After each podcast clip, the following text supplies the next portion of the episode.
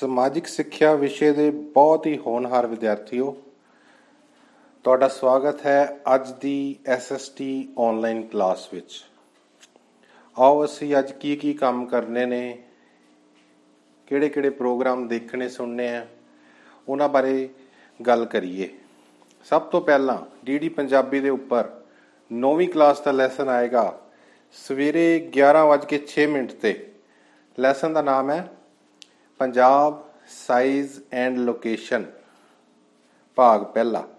ਉਸ ਤੋਂ ਬਾਅਦ 10ਵੀਂ ਕਲਾਸ ਦਾ ਲੈਸਨ ਆਏਗਾ 1:19 ਮਿੰਟ ਤੇ।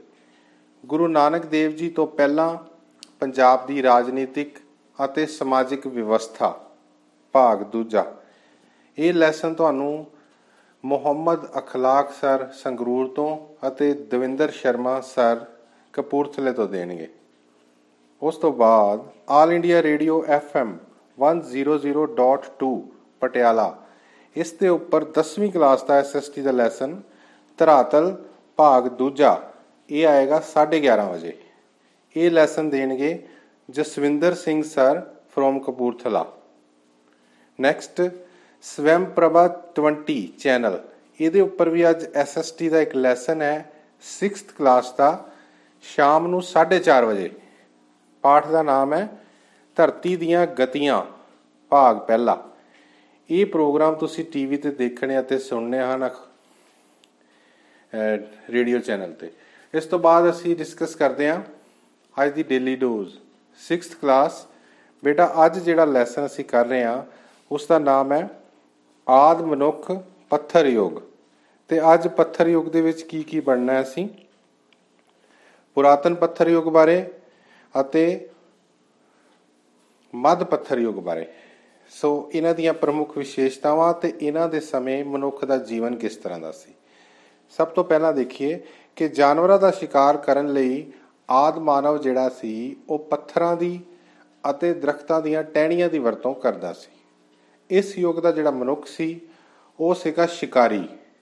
ਤੇ ਜਾਂ ਫਿਰ ਉਸ ਨੂੰ ਇੱਕ ਹੋਰ ਕਿਹਾ ਜਾਂਦਾ ਹੈ, ਖਾਦ ਸੰਗ੍ਰਹਿਕ। ਓਕੇ। ਇਹ ਜਿਹੜਾ ਮਨੁੱਖ ਸੀ, ਇਹ ਪੱਥਰਾਂ ਦੇ ਔਜ਼ਾਰ ਅਤੇ ਹਥਿਆਰ ਬਣਾਉਂਦਾ ਸੀ।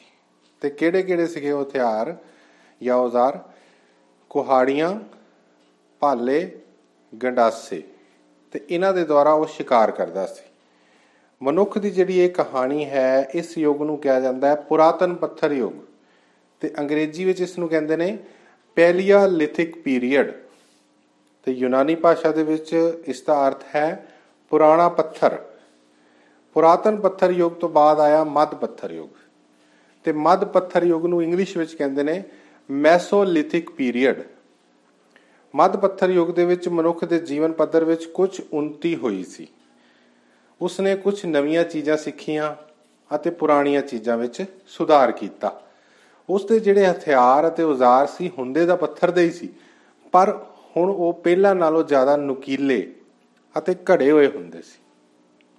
ਜਿਵੇਂ ਕੁਹਾੜੀ, ਭਾਲੇ, ਗੰਡਾਸੇ, okay, students, next class is 7th ਪਾਠ ਨੰਬਰ 4 ਵਾਯੂਮੰਡਲ ਅਤੇ ਤਾਪਮਾਨ।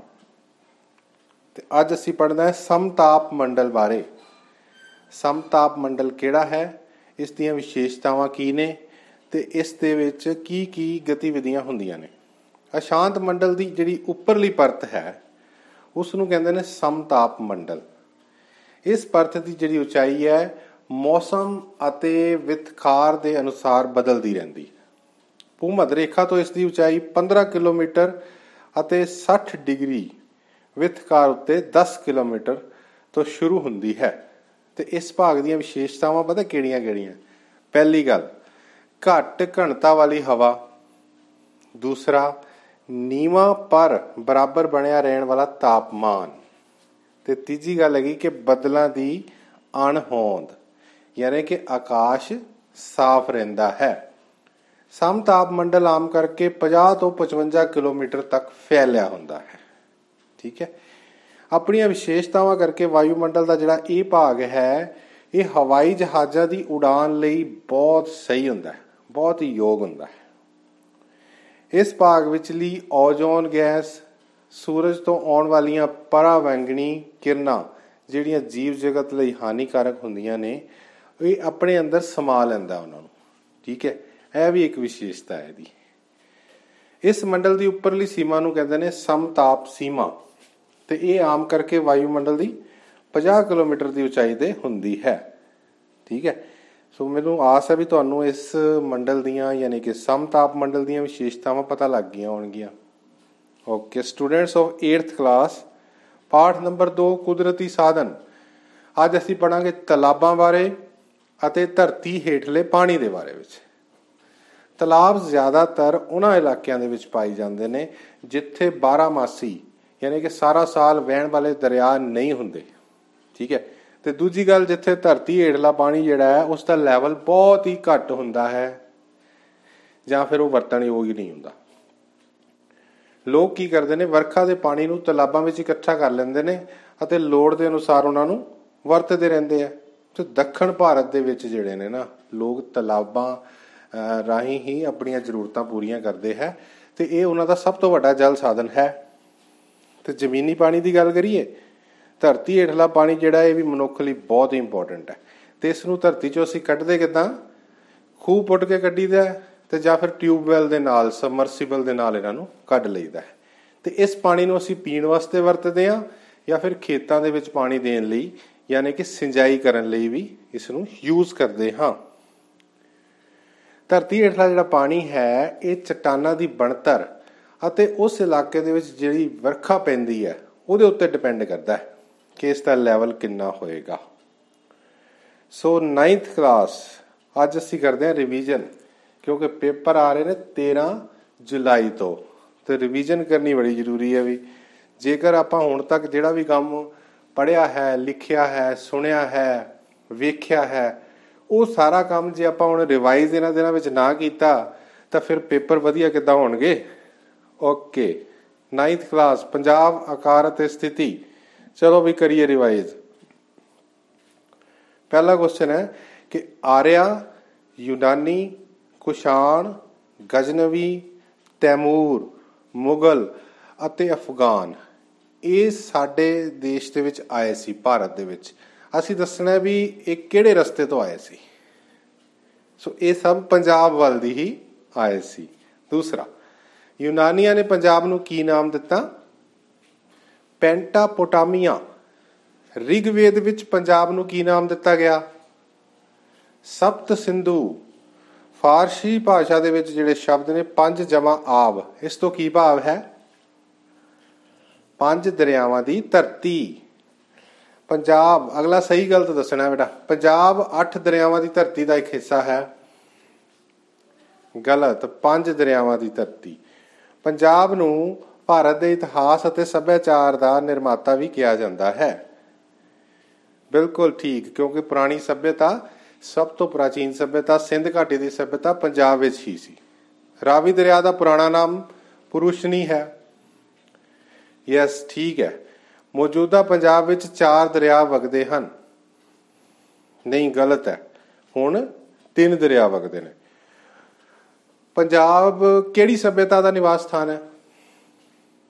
ਹੜੱਪਾ ਸਭਿਅਤਾ ਦਾ ਜਾਂ ਸਿੰਧ ਘਾਟੀ ਦੀ ਸਭਿਅਤਾ ਦਾ।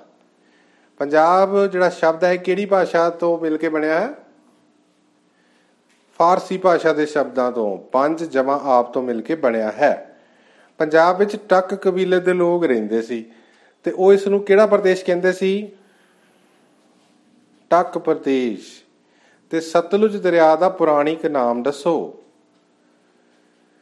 ਸੁਤੁਦਰੀ। ਨੈਕਸਟ 10th ਕਲਾਸ ਬਈ ਤੁਹਾਡਾ ਤਾਂ ਬਹੁਤ ਵਧੀਆ ਵਰਕਸ਼ੀਟ ਬਣਾ ਕੇ ਭੇਜੀ ਸਰ ਨੇ। ਤੇ ਰਿਵਾਈਜ਼ ਕਰੋ ਤੇ ਤੁਹਾਨੂੰ ਬਹੁਤ ਹੀ ਮਜ਼ਾ ਆਏਗਾ ਜੀ। ਪਾਠ ਨੰਬਰ ਹੈ 2 ਸ਼੍ਰੀ ਗੁਰੂ ਨਾਨਕ ਦੇਵ ਜੀ ਤੋਂ ਪਹਿਲਾਂ ਦੇ ਪੰਜਾਬ ਦੀ ਰਾਜਨੀਤਿਕ ਅਤੇ ਸਮਾਜਿਕ ਅਵਸਥਾ। ਲੈਸਨ ਤੁਸੀਂ ਟੀਵੀ ਤੇ ਵੀ ਇਸ ਨੂੰ ਦੇਖਿਆ, ਕਈ ਵਾਰ ਤੇ ਡੇਲੀ ਨੋਟਿਸ ਤਾਂ ਬਹੁਤ ਸਾਰੀਆਂ ਹੱਲ ਕੀਤੀਆਂ ਤੁਸੀਂ। ਪਹਿਲਾ ਕੁਐਸਚਨ ਹੈ, ਮੁਸਲਿਮ ਸਮਾਜ ਕਿੰਨੀਆਂ ਸ਼੍ਰੇਣੀਆਂ ਵਿੱਚ ਵੰਡਿਆ ਹੋਇਆ ਸੀ? ਚਾਰ ਸ਼੍ਰੇਣੀਆਂ ਵਿੱਚ ਵੰਡਿਆ ਹੋਇਆ ਸੀ। ਸੈਯਦ ਕੌਣ ਸਨ? ਹਜ਼ਰਤ ਮੁਹੰਮਦ ਸਾਹਿਬ ਦੀ ਜਿਹੜੀ ਪੁੱਤਰੀ ਸੀ ਨਾ ਬੀਬੀ ਫਾਤਿਮਾ, ਇਹ ਉਹਨਾਂ ਦੀ ਸੰਤਾਨ ਸਨ। ਉਸ ਸਮੇਂ ਭੂਮੀਕਾਰ ਕੌਣ ਉਗਰਾਉਂਦਾ ਸੀ? ਉਸ ਸਮੇਂ ਭੂਮੀਕਾਰ ਉਗਰਾਉਂਦੇ ਸੀਗੇ ਸਰਦਾਰ। ਗੁਲਾਮਾਂ ਦੀ ਸਮਾਜਿਕ ਹਾਲਤ ਕਿਸ ਉੱਪਰ ਨਿਰਭਰ ਕਰਦੀ ਸੀ? ਉਹਨਾਂ ਦੇ ਮਾਲਕਾਂ ਤੇ ਨਿਰਭਰ ਕਰਦੀ ਸੀ। ਮਾਲਕ ਦਾ ਸੁਭਾਅ ਚੰਗਾ ਹੁੰਦਾ ਸੀ ਤੇ ਉਹ ਇਹਨਾਂ ਦੇ ਨਾਲ ਚੰਗਾ ਵਿਹਾਰ ਕਰਦਾ ਸੀ ਤੇ ਇਹਨਾਂ ਦੀ ਹਾਲਤ ਚੰਗੀ ਹੁੰਦੀ ਸੀ ਤੇ ਜੇ ਮਾਲਕ ਮਾੜਾ ਹੁੰਦਾ ਸੀ ਤੇ ਇਹਨਾਂ ਦੀ ਹਾਲਤ ਵੀ ਮਾੜੀ ਹੁੰਦੀ ਸੀ। ਸਮਾਜ ਵਿੱਚ ਕਿਹੜੇ ਲੋਕ ਸੀਗੇ ਜਿਹੜੇ ਪੜਕੀਲੇ ਰੇਸ਼ਮੀ ਅਤੇ ਕੀਮਤੀ ਕੱਪੜੇ ਪਹਿਨਦੇ ਸਨ? ਸੋ ਉੱਚ ਵਰਗ ਦੇ ਜਿਹੜੇ ਮੁਸਲਿਮ ਸੀਗੇ, ਉਹ ਮਹਿੰਗੇ ਕੱਪੜੇ, ਰੇਸ਼ਮੀ ਤੇ ਪੜਕੀਲੇ ਕੱਪੜੇ ਪਹਿਨਦੇ ਸਨ। ਬੀਬੀ ਫਾਤਿਮਾ ਕੌਣ ਸੀ? ਹਜ਼ਰਤ ਮੁਹੰਮਦ ਸਾਹਿਬ ਦੀ ਸੁਪੁੱਤਰੀ ਨੂੰ ਬੀਬੀ ਫਾਤਿਮਾ ਕਹਿੰਦੇ ਹਨ। ਉਹ ਸੀ। ਹਿੰਦੂ ਸਮਾਜ ਕਿੰਨੀਆਂ ਜਾਤਾਂ ਵਿੱਚ ਵੰਡਿਆ ਹੋਇਆ ਸੀ? ਚਾਰ ਜਾਤਾਂ ਵਿੱਚ। ਬ੍ਰਾਹਮਣ, ਖੱਤਰੀ, ਵੈਸ਼ ਅਤੇ ਸ਼ੂਦਰ। ਉਸ ਸਮੇਂ ਇਸਤਰੀਆਂ ਦੀ ਹਾਲਤ ਕਿਸ ਤਰ੍ਹਾਂ ਦੀ ਸੀ? ਉਸ ਸਮੇਂ ਇਸਤਰੀਆਂ ਦੀ ਹਾਲਤ ਤਰਸਯੋਗ ਸੀ ਤੇ ਮੁਸਲਮ, ਮੁਸਲਿਮ ਸਮਾਜ ਮਨ ਪਰਚਾਵੇ ਲਈ ਕੀ ਕੀ ਕਰਦਾ ਸੀ? ਉਹ ਲੋਕ ਕਈ ਤਰ੍ਹਾਂ ਦੀਆਂ ਖੇਡਾਂ ਖੇਡਦੇ ਸੀ, ਨਾਚ ਦੇਖਦੇ ਸੀ, ਸੰਗੀਤ, ਗੀਤ, ਮੇਲੇ, ਤਿਉਹਾਰ। ਇਹ ਸਭ ਉਹਨਾਂ ਦੇ ਸਮਾਜ ਦੇ ਮਨ ਪਰਚਾਵੇ ਦੇ ਸਾਧਨ ਸਨ। ਹਿੰਦੂਆਂ ਤੇ ਮੁਸਲਿਮ ਸਮਾਜ ਦੇ ਭੋਜਨ ਵਿੱਚ ਕੀ ਅੰਤਰ ਸੀ? ਤੇ ਇਹ ਮੰਨਿਆ ਜਾਂਦਾ ਵੀ ਹਿੰਦੂਆਂ ਦਾ ਜਿਹੜਾ ਖਾਣਾ ਸੀ, ਉਹ ਸਾਦਾ ਹੁੰਦਾ ਸੀ ਅਤੇ ਵੈਸ਼ਨੂ ਹੁੰਦਾ ਸੀ ਜ਼ਿਆਦਾਤਰ। ਆਲਮ ਖਾਨ ਲੋਧੀ ਜਿਹੜਾ ਸੀ, ਉਹ ਇਬਰਾਹਿਮ ਲੋਧੀ ਦਾ ਕੌਣ ਸੀ? ਚਾਚਾ, ਬ੍ਰਾਹਮਣ ਮੱਥੇ ਉੱਤੇ ਕੀ ਲਗਾਉਂਦੇ ਸੀ? ਤਿਲਕ, ਉਸ ਕਾਲ ਵਿੱਚ ਹਿੰਦੂਆਂ ਦੇ ਆਰਥਿਕ ਵਸੀਲੇ ਘੱਟ ਸਨ। ਉਸ ਸਮੇਂ ਜਿਹੜਾ ਕਾਜ਼ੀ ਸੀ ਉਸ ਨੂੰ ਕੀ ਕੰਮ ਦਿੱਤਾ ਜਾਂਦਾ ਸੀ? ਨਿਆਂ ਕਰਨ ਦਾ ਕੰਮ ਕਰਦਾ ਸੀ ਕਾਜ਼ੀ। ਮੁਸਲਿਮ ਸਮਾਜ ਵਿੱਚ ਸਭ ਤੋਂ ਨੀਵਾਂ ਦਰਜਾ ਕਿਹਨਾਂ ਦਾ ਸੀ? ਕਾਮਿਆਂ ਦਾ ਜਾਂ ਗੁਲਾਮਾਂ ਦਾ? ਟਰੂ ਫਾਲਸ ਦੱਸੋ ਵੀ ਗੁਲਾਮ ਲੜਾਈ ਦੇ ਮੈਦਾਨ ਵਿੱਚ ਹਾਰੇ ਵੈਰੀ ਦੇ ਬੰਦੇ ਵੀ ਹੁੰਦੇ ਸਨ। ਯੈਸ ਆਮ ਤੌਰ ਤੇ ਗੁਲਾਮ ਉਹੀ ਲੋਕ ਹੁੰਦੇ ਸੀ ਜਿਹੜੇ ਯੁੱਧ ਹਾਰ ਗਏ ਤੇ ਉਹਨਾਂ ਦੇ ਜਿਹੜੇ ਅੱਗੋਂ ਬੰਦੇ ਸੀ, ਉਹਨਾਂ ਨੂੰ ਗੁਲਾਮ ਬਣਾ ਲਿਆ ਜਾਂਦਾ ਸੀ। ਉਲਮਾ ਮੁਸਲਿਮ ਰਾਜਨੀਤਿਕ ਵਰਗ ਦੇ ਨੇਤਾ ਸਨ। ਗਲਤ। ਉਹ ਧਾਰਮਿਕ ਵਰਗ ਦੇ ਨੇਤਾ ਸਨ, ਰਾਜਨੀਤਿਕ ਨਹੀਂ। ਧਾਰਮਿਕ ਵਰਗ ਦੇ ਲੋਕ ਸੂਤੀ ਕੱਪੜੇ ਪਹਿਨਦੇ ਸਨ। ਠੀਕ ਹੈ, ਬਿਲਕੁਲ ਠੀਕ ਹੈ। ਹਿੰਦੂਆਂ ਦਾ ਆਪਸ ਵਿੱਚ ਬਹੁਤ ਪਿਆਰ ਸੀ। ਨਹੀਂ ਬੇਟਾ, ਉਹ ਜਾਤ ਪਾਤ ਵਿੱਚ ਵੰਡੇ ਹੋਏ ਸੀ ਤੇ ਵਧੀਆ ਸਮਾਜਿਕ ਤਰੀਕਿਆਂ ਨਾਲ ਨਹੀਂ ਰਹਿੰਦੇ ਸੀ। ਹਿੰਦੂ ਲੋਕ ਮੁਸਲਮਾਨਾਂ ਤੋਂ ਵੀ ਵਧੀਆ ਕੱਪੜੇ ਪਹਿਨਦੇ ਸਨ। ਗਲਤ। ਹਿੰਦੂ ਅਤੇ ਮੁਸਲਮਾਨ ਵਹਿਮਾਂ ਭਰਮਾਂ ਦੇ ਸ਼ਿਕਾਰ ਸਨ। ਠੀਕ ਹੈ ਬੇਟਾ, ਦੋਨੋਂ ਹੀ ਵਹਿਮਾਂ ਭਰਮਾਂ ਦੇ ਸ਼ਿਕਾਰ ਸੀ। ਅੱਜ ਦਾ ਸ਼ਬਦ ਹੈਗਾ ਮੁਹਾਰ। ਮੁਹਾਰ ਸ਼ਬਦ ਦੀ ਜਿਹੜੀ ਉਤਪਤੀ ਹੋਈ ਹੈ, ਇਹ ਸੰਸਕ੍ਰਿਤ ਭਾਸ਼ਾ ਦਾ ਇੱਕ ਸ਼ਬਦ ਹੈ ਮੁਖਾਹਾਰਾ। ਇਸ ਤੋਂ ਹੋਈ ਹੈ। ਤੇ ਮੁਖਾਹਾਰਾ ਸ਼ਬਦ ਬਣਿਆ ਮੁਖਾ ਜਮਾ ਹਾਰਾ। ਇਹਨਾਂ ਦੋਨਾਂ ਦਾ ਸੁਮੇਲ ਤੋਂ। ਮੁਖਾ ਦਾ ਮਤਲਬ ਹੁੰਦਾ ਹੈ ਮੂੰਹ, ਹਾਰਾ ਦਾ ਮਤਲਬ ਹੁੰਦਾ ਹੈ ਮਾਲਾ ਜਾਂ ਹਾਰ। ਸੋ ਮੁਖਾਹਾਰ ਕੀ ਹੋਇਆ? ਮੂੰਹ ਦੇ ਉੱਤੋਂ ਦੀ ਪਾਈ ਹੋਈ ਰੱਸੀ। ਤੇ ਪੰਜਾਬੀ ਦੇ ਵਿੱਚ ਮੁਹਾਰ ਸ਼ਬਦ ਊਂਠ ਦੇ ਨੱਕ ਵਿੱਚ ਦੀ ਪਾਈ ਹੋਈ ਰੱਸੀ ਲਈ ਵਰਤਿਆ ਜਾਂਦਾ ਹੈ। ਯਾਨੀ ਕਿ ਊਂਠ ਦੀ ਨਕੇਲ, ਮਹਾਨ ਕੋਸ਼ ਦੇ ਅਨੁਸਾਰ ਮੁਹਾਰ ਦਾ ਅਰਥ ਹੈ ਊਂਠ ਦੀ ਨਕੇਲ। ਇਹਦੀ ਲੋੜ ਕੀ ਸੀ? ਊਂਠ ਨੂੰ ਨਿਯੰਤਰਣ ਕਰਨ ਵਾਸਤੇ। ਤੇ ਜਦੋਂ ਉਸ ਨੂੰ ਰੋਕਣਾ ਹੁੰਦਾ ਸੀ ਜਾਂ ਜਦੋਂ ਉਸ ਨੂੰ ਚਲਾਉਣਾ ਹੁੰਦਾ ਸੀ, ਤਾਂ ਇਸੇ ਰੱਸੀ ਦਾ ਪ੍ਰਯੋਗ ਕੀਤਾ ਜਾਂਦਾ ਸੀ, ਜਿਸ ਨਾਲ ਊਂਠ ਸਮਝ ਜਾਂਦਾ ਸੀ ਕਿ ਕਦੋਂ ਰੁਕਣਾ ਹੈ, ਕਦੋਂ ਚੱਲਣਾ ਹੈ, ਕਦੋਂ ਸੱਜੇ ਖੱਬੇ ਮੁੜਨਾ ਹੈ। ਪੰਜਾਬ ਅਤੇ ਖਾਸ ਕਰ ਰਾਜਸਥਾਨ ਦੇ ਵਿੱਚ ਖੇਤੀਬਾੜੀ ਦਾ ਜਿਹੜਾ ਮੁੱਖ ਸਾਧਨ ਹੈ, ਉਸ ਵਿੱਚ ਊਂਟ ਨੂੰ ਹੀ ਵਰਤਿਆ ਜਾਂਦਾ ਰਿਹਾ। ਵਹਾਈ, ਬਿਜਾਈ ਢੋਆ ਟਵਾਈ ਸਭ ਕੰਮਾਂ ਦੇ ਵਿੱਚ ਊਂਟ ਕੰਮ ਆਂਦਾ ਸੀ। ਪੰਜਾਬ ਦੇ ਲੋਕ ਗੀਤਾਂ ਦੇ ਵਿੱਚ ਮੁਹਾਰ ਸ਼ਬਦ ਦਾ ਜ਼ਿਕਰ ਆਉਂਦਾ ਹੈ। 11ਵੀਂ ਦੀ ਹੈ ਪੰਜਾਬੀ ਲਾਜ਼ਮੀ ਦੀ ਪੁਸਤਕ, ਉਸ ਵਿੱਚ ਬੁਝਾਰਤਾਂ ਦੇ ਵਿੱਚ ਮੁਹਾਰ ਸ਼ਬਦ ਯੂਜ਼ ਕੀਤਾ ਗਿਆ ਹੈ। Now it is time for vocabulary and the root word is dem ਤੋ ਡੈਮ ਦਾ ਕੀ ਵਰਡ ਨੇ ਅੱਜ ਦੇ। So words of the day is demonstration ਪ੍ਰਦਰਸ਼ਨ। ਯਾਨੀ ਕਿ he gave the customer a demonstration for 뮤직 player ਉਸਨੇ ਗ੍ਰਾਹਕ ਨੂੰ ਸੰਗੀਤ ਵਾਦਕ ਦਾ ਪ੍ਰਦਰਸ਼ਨ ਦਿੱਤਾ। Second word is democratic having is supporting equal rights for all people democratic ਦਾ ਮਤਲਬ ਹੈ ਲੋਕਤੰਤਰੀ। ਵੀ ਲਿਵ ਇਨ ਅ ਡੈਮੋਕ੍ਰੈਟਿਕ ਸੋਸਾਇਟੀ ਅਸੀਂ ਲੋਕਤੰਤਰੀ ਸਮਾਜ ਵਿੱਚ ਰਹਿੰਦੇ ਹਾਂ। Activity of the day is write the antonym of the word democracy okay next Udaan class 6 to 8th sheet number 40 question number 118 ਵਿਆਹ ਸ਼ਾਦੀ ਦੇ ਸਮੇਂ ਪੰਜਾਬੀ ਲੋਕ ਕਿਸ ਖਾਣ ਵਾਲੀ ਚੀਜ਼ ਨੂੰ ਸ਼ਗਨ ਦਾ ਪ੍ਰਤੀਕ ਸਮਝਦੇ ਸਨ? ਲੱਡੂਆਂ ਨੂੰ। ਛੱਤਬੀੜ ਪਾਰਕ ਪੰਜਾਬ ਦੇ ਕਿਸ ਜ਼ਿਲ੍ਹੇ ਵਿੱਚ ਹੈ? ਮੋਹਾਲੀ ਦੇ ਵਿੱਚ। ਸਿੱਖ ਇਤਿਹਾਸ ਵਿੱਚ ਨਾਂਦੇੜ ਹੋਰ ਕਿਸ ਨਾਂ ਨਾਲ ਜਾਣਿਆ ਜਾਂਦਾ ਹੈ? ਸ਼੍ਰੀ ਹਜੂਰ ਸਾਹਿਬ। ਤਾਰਪੀਨ ਦਾ ਤੇਲ ਕਿਸ ਰੁੱਖ ਤੋਂ ਮਿਲਦਾ ਹੈ? ਚੀਲ ਦੇ ਚੀਲ ਦੇ ਦਰਖਤ ਤੋਂ। ਬਾਬਾ ਗੁਰਦੀਪ ਸਿੰਘ ਨੇ ਕਾਮਾਗਾਟਾ ਮਾਰੂ ਜਹਾਜ਼ ਕਿਸ ਦੇਸ਼ ਤੋਂ ਕਿਰਾਏ ਤੇ ਲਿਆ ਸੀ? ਜਾਪਾਨ ਤੋਂ। ਲਹੂ ਦੇ ਲਾਲ ਸੈੱਲ ਕਿੱਥੇ ਬਣਦੇ ਹਨ? ਬੋਨ ਬੈਰੋ ਵਿੱਚ। Bone marrow. ਨੈਕਸਟ 11ਵੀਂ ਤੇ 12ਵੀਂ ਬੱਦਲ ਵਾਯੂਮੰਡਲ ਦੀ ਕਿਸ ਪਰਤ ਵਿੱਚ ਹੁੰਦੇ ਹਨ? ਟ੍ਰੋਪੋਸਫੇਅਰ ਪਹਿਲੀ ਪਰਤ ਵਿੱਚ ਹੀ ਹੁੰਦੇ ਨੇ। ਨੈਕਸਟ ਦੋ ਜਾਂ ਦੋ ਤੋਂ ਵੱਧ ਕੰਪਿਊਟਰਾਂ ਨੂੰ ਆਪਸ ਵਿੱਚ ਜੋੜਨ ਨਾਲ ਕੀ ਬਣਦਾ ਹੈ? ਸੋ ਨੈਟਵਰਕ ਬਣਦਾ ਹੈ। ਤੇ ਲਾਸਟ ਹੈ, which of the following is used to store and share files online? ਯਾਨੀ ਕਿ ਆਨਲਾਈਨ ਫਾਈਲਾਂ ਨੂੰ ਸ਼ੇਅਰ ਕਰਨ ਵਾਸਤੇ ਅਤੇ ਸਟੋਰ ਕਰਨ ਵਾਸਤੇ ਅਸੀਂ ਕੀ ਯੂਜ਼ ਕਰਦੇ ਹਾਂ Google Drive yes this is the right answer so dear students thank you very much for listening patiently today's online class okay thank you